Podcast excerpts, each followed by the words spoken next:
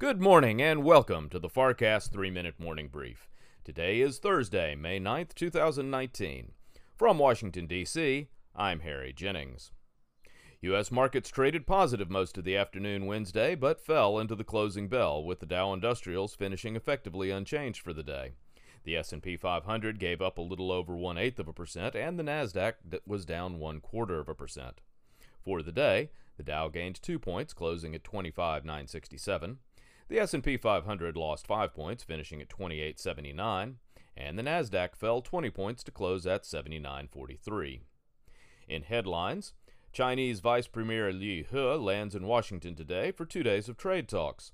Prior to last weekend, a deal was expected, but with additional tariffs going into effect tomorrow, Chinese state media indicates there will be no further concessions from Chinese negotiators.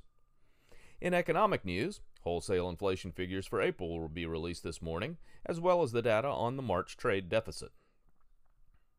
In overseas markets, Asian indices traded lower for the day Thursday.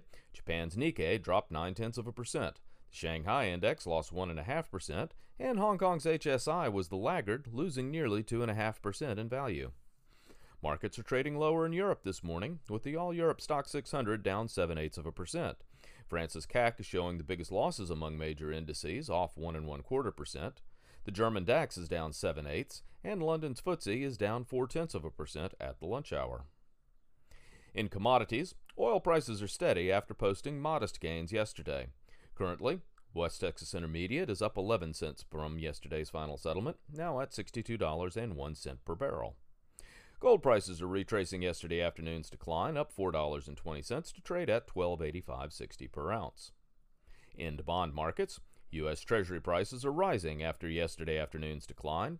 Yields are moving down 2 to 3 basis points in early trading. Currently, the U.S. 2 year is yielding 2.28% and the U.S. 10 year 2.45%.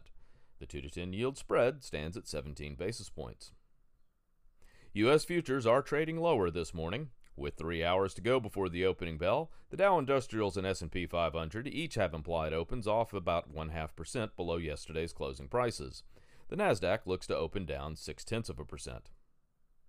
Thank you for listening to the FarrCast 3-Minute Morning Brief. This week's FarrCast is available now for you on all major podcast platforms.